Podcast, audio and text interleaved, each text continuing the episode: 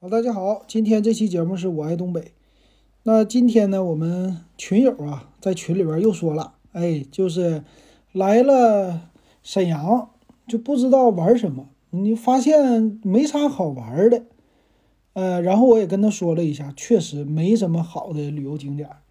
所以东北呢，你要是来玩啊，你去哈尔滨啊，哈尔滨的话，冬天它有冰雪大世界，当然现在疫情啊不太好。那其他的地方呢？其实除了冰雪文化呀，别的文化并不多。所以东北呢一直在发掘到底我们这儿有什么。那我回来呢，我也发现了，哎呀，没啥，没啥可玩的。但是呢，你可以来吃，哎，所以我就跟这位听友直接就说了，所以今天呢，咱们我爱东北这一期，我聊一聊咱辽宁的吃。呃，如果你来沈阳来溜达，或者是来工作出差。顺便到了沈阳之后，你说我去什么旅游景点啊？你别去旅游景点啊，你去的最好的旅游景点就是去吃饭。因为呢，在任何的一个地方啊，你比如说呃，任何一个城市，你去旅游的话，那么你到那儿去吃也是很重要的一环。但是呢，沈阳这个地方啊，你要是说你来看一些东西，怎么说呢？其实沈阳也有历史，咱们辽宁。啊，咱不敢说别的地方，辽宁的话历史也是挺悠久的，也有很多的景点儿。但是呢，跟其他的地方比呀，这个特色它不是特别的明显。你比如说，你上沈阳，你说去的什么地方？沈阳故宫，呃，沈阳有北陵公园这些节目老金都说过了，还有大帅府。但是这些地方呢，它其实不是特别的久远吧。或者说久远的话呢，它也并不是具有特别特别特殊的一种代表性。呃，你要说在历史上出名，它也是没有其他地方那么特别的有名，并且咱们去很多的景点啊，真正的什么叫著名景点啊？它是出现在一些古代的文献里边，比如说诗词啊，名人的一些传记呀，呃，再或者是我们的课本里出现的。但你要说来沈阳，呃，你要是找一找课本里出现过什么呀，名胜古迹呀，它这里边也没有什么太多。所以我给他的建议说，真正你要说到一个城市，能让你对这个城市产生记忆、产生回味，你觉得，呃，到了那儿以后就必去不可的地方是什么呢？在东北啊，在沈阳，你应该是以吃为玩乐的一个地图，在这儿呢，应该是享受。那有的人就说了，说东北现在经济不行了，东北的经济在下滑。那么，哎，那我去你那儿，我有什么可玩的，是吧？东北人热情啊，这一点。再有呢，我们也知道东北人能喝，所以东北的酒文化或者是饭店的文化，这个你特别值得去体验。比如说南方朋友，南方朋友啊，这个从哪儿开始呢？我们这么说吧，从淮河以南。啊，你要是淮河以南的朋友，你来东北的话，任何一个城市，你一定要去饭店，大饭店还是小饭店？我建议是小饭店啊，就这种烧烤店或者街边的小饭店，越小越好。当然了，你别整那些什么烧烤摊儿啊，呃，烧烤摊儿也行，你别整什么吃面条的呀这些的地方。呃，你找一些小一点的饭店，你进去，这样的饭店啊。往往就是本地人在那儿吃饭，那你能看到呢？东北非常有名的酒文化，东北这种酒文化呀，还有两种酒，一种是白酒，一种是啤酒。那东北这文化呢，啤酒我觉得也挺多，呃，啤酒文化呢也能代表一些东北的这个酒文化。那比如说你去一个餐馆，去了以后，尤其是晚上，中午不行，晚上的时间呢，东北人喝酒是论瓶喝啊。那很多说，当然论瓶喝了。那你们喝几瓶啊？我们其实是论箱喝，一箱啤酒的话，十二瓶，两打嘛，一打是哎，半打是六瓶，一打是十二瓶。我们一般采箱套子，一箱一箱喝。但是呢，东北人好玩你比如说你去了山东啊，他们也采箱套子喝，呃，人家是比较的，我见过的啊，我不知道别的地方啊，那个。稍微好一点啊，就是拿了一箱喝完的酒瓶子放箱里，摆桌上的也有，但没有那么多。但东北的你一去啊，特别喜欢就摆在桌子上，把这个啤酒瓶，这儿是一大特色，你得去了你才能体会。你说我旅旅个游，我来你这儿体会这个干嘛？这不一样啊，这就深入民间的那样的一个感受，并且呢，你去了你也不能干待呀，你得吃点啊，你得喝点。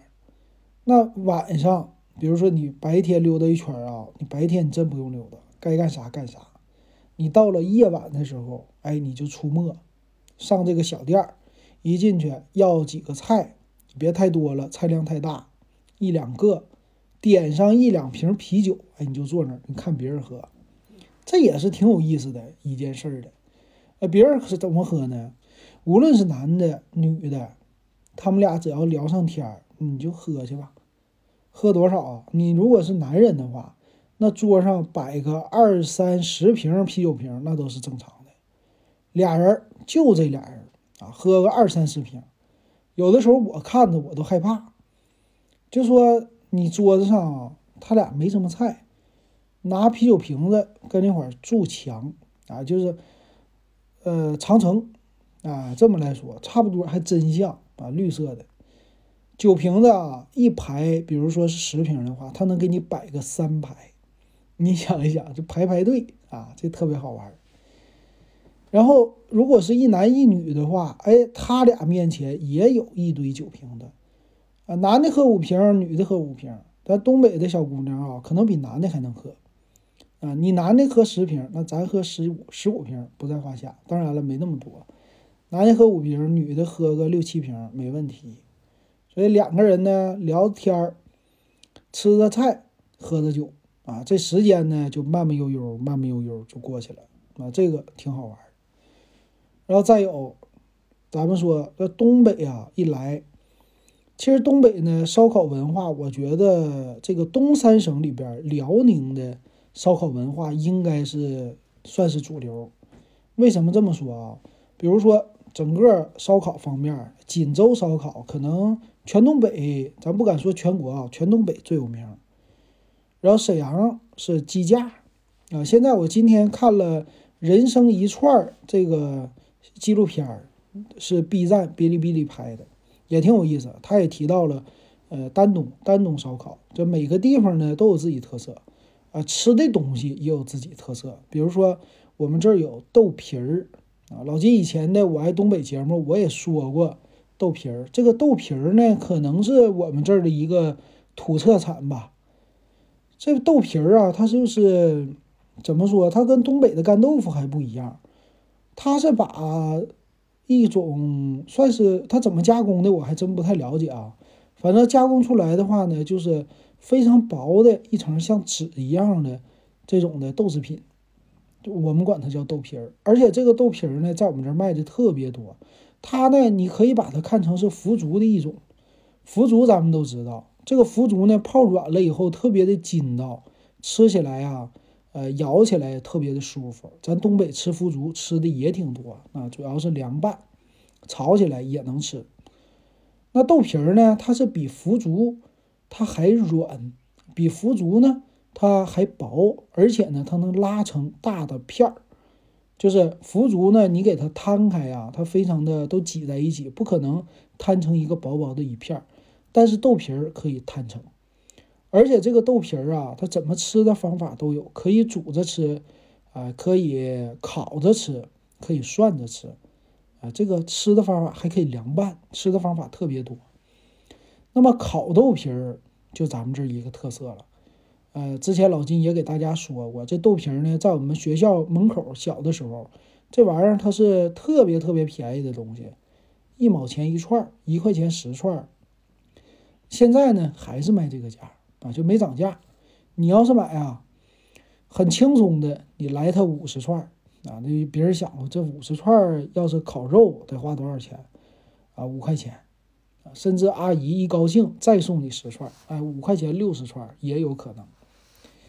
那么这个豆皮儿呢，它就是用一些佐料把它呃用刷子给它刷上，吃起来特别的香甜。其实本身。那个豆香已经没有了，它就你把它看成是一张纸，或者是一个非常薄薄的承载着调料的这样一个东西就对了啊。凉拌，呃，朝鲜族的有自己的这种拌的方法都可以。之前呢，老金还在咱们群里边推广过豆皮儿吧？呃，豆皮儿当时我卖十块钱一包，半斤啊。这个你要是吃起来，回家去吃哇，里边都裹满了朝鲜的辣酱啊。酸酸甜甜的，裹起来当下酒菜非常的好。所以你看啊，锦州烧烤基本上什么都能烤，沈阳烧烤烤鸡架这出名，丹东烤豆皮儿啊，这还有别的地方。所以你要是来了辽宁啊，溜达一圈，你要是不吃咱本地的烧烤，那简直就是一大遗憾。那本地烧烤的最大的核心的特色是什么呀？就是它的调料。那可能今天我看的人生一串，很多的秘方都在于调料。那咱们辽宁的调料是什么呢？辽宁的调料啊，它就是烧烤料，这个哪都能买到。你现在在淘宝上也能买到。我们管它管它叫干料啊，干佐料。它主要就是辣椒啊、芝麻呀，或者是一些其他的辛香料合在一起的。两个口味，一个是辣的，还有一个不辣的。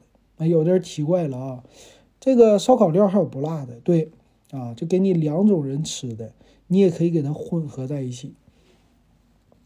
那这个呢，就是我们在做吃烤肉的时候最简单的一个东西，你给它往上一放，吃上以后里边有孜然，什么都有了。哎，你不用撒那么多了，你就撒一种这调料就完事儿了。吃起来怎么烤怎么好吃，所以你要说我就不去东北了，哎，我就不去辽宁，我体验一下辽宁的这个烧烤到底是好在哪？你去网上你去买这个调料就完事儿了，烧烤料，买完了以后啊是干的啊，可不是湿的。买完了以后你回去啊，你无论是在哪里，你只要穿上肉穿上串儿，你去烤，烤完了以后，最后阶段你撒上这个调料，或者把肉呢。烤完了，从签子上撸下来，放在这儿蘸着这个料都好吃啊！这个就是一个精髓，所以它是可以呃邮寄出去的，这一点挺好。那还有一个文化就是洗浴文化啊，其实咱们这儿还有别的文化啊，但是洗浴文化特别的出名。当时我一个朋友就跟我说啊，他说你没去过东北，你不知道东北的洗浴文化多么的盛行。你比如说。这辽宁沈阳的洗浴文化，它有中式洗浴啊、泰式洗浴、韩式洗浴很多，尤其是咱们这儿朝鲜族，有这个韩式的洗浴啊。韩式洗浴是什么呢？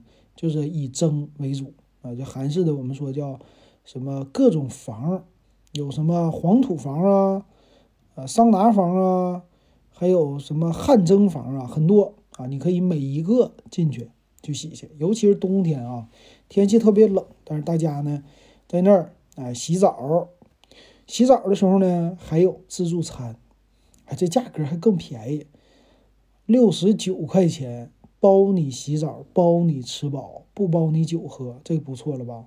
你要花到一百块钱，包你喝，包你吃，包你玩，包你住，你就是怎么的呢？冬天你就在室内，你去那个。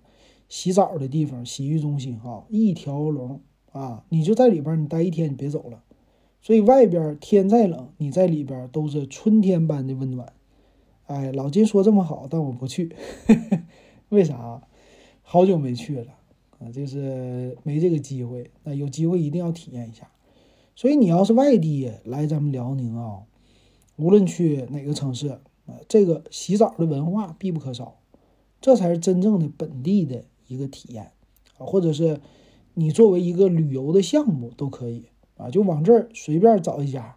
那怎么找呢？也简单，你就在那个抖音上、大众点评上，你就搜搜出来前几名，你选一家就完事儿了啊。这比较的简单啊，也没什么太大的问题。然后去了以后，该吃吃，该玩玩啊。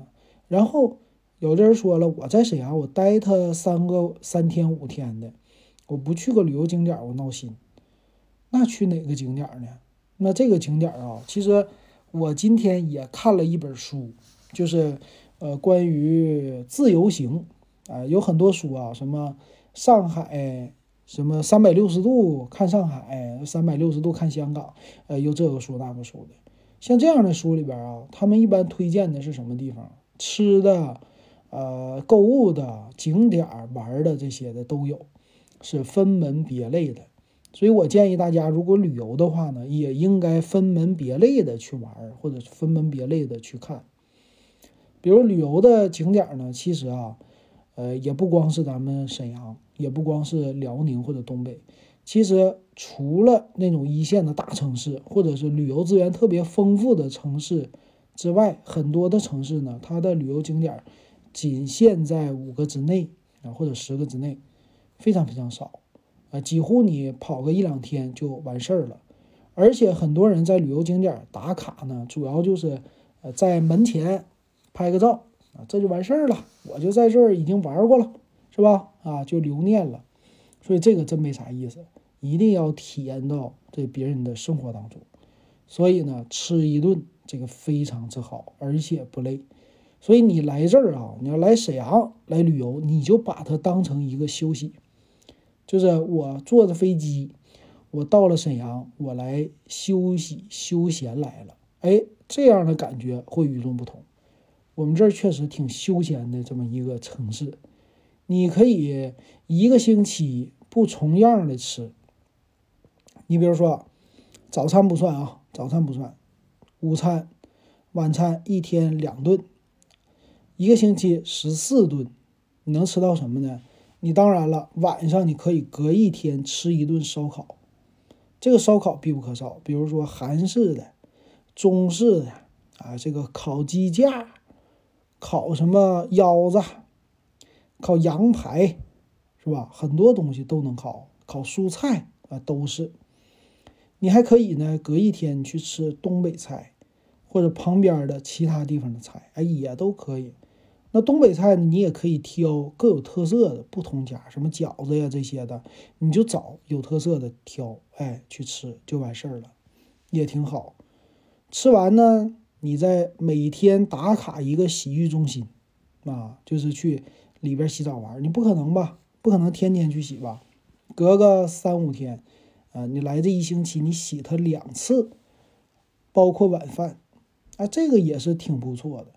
而且我们这儿啊，就各个民族也挺多的，回族啊、满族啊，还有其他的蒙古族啊，他们的本民族的菜也有，餐厅也有，啊，你这儿也可以去。所以其实呢，本地人啊，我们这个沈阳人，他们其实挖掘的是什么？就是，呃，怎么能在我们这儿玩的有意思？怎么能在每天的啊，就这么多的景点之内？我们吃的有意思，所以本地人才是真正的会玩会吃的。因为什么？著名的景点他们都知道了，我不去，但是我还想要去什么新的地方。所以现在呢，很多就说它叫网红打卡地。很多人呢就去一个城市旅游之前，先看抖音，抖音上哪里火他就去哪里，最起码他没有错啊，可选择性比较的多，而且呢选择的成本也比较低。基本上不会太大的上当受骗啊，这个还是好一些的。当然了，你要是真正的想体验一个城市，就靠一个星期的时间是完全不够的。待个半年、一年的，这个是最好。但大家没有这时间，所以走马观花的话呢，还是呃去体验一下吃和玩这就够了啊。景点打卡暂时就算了。啊，体验一下这城市就不错了。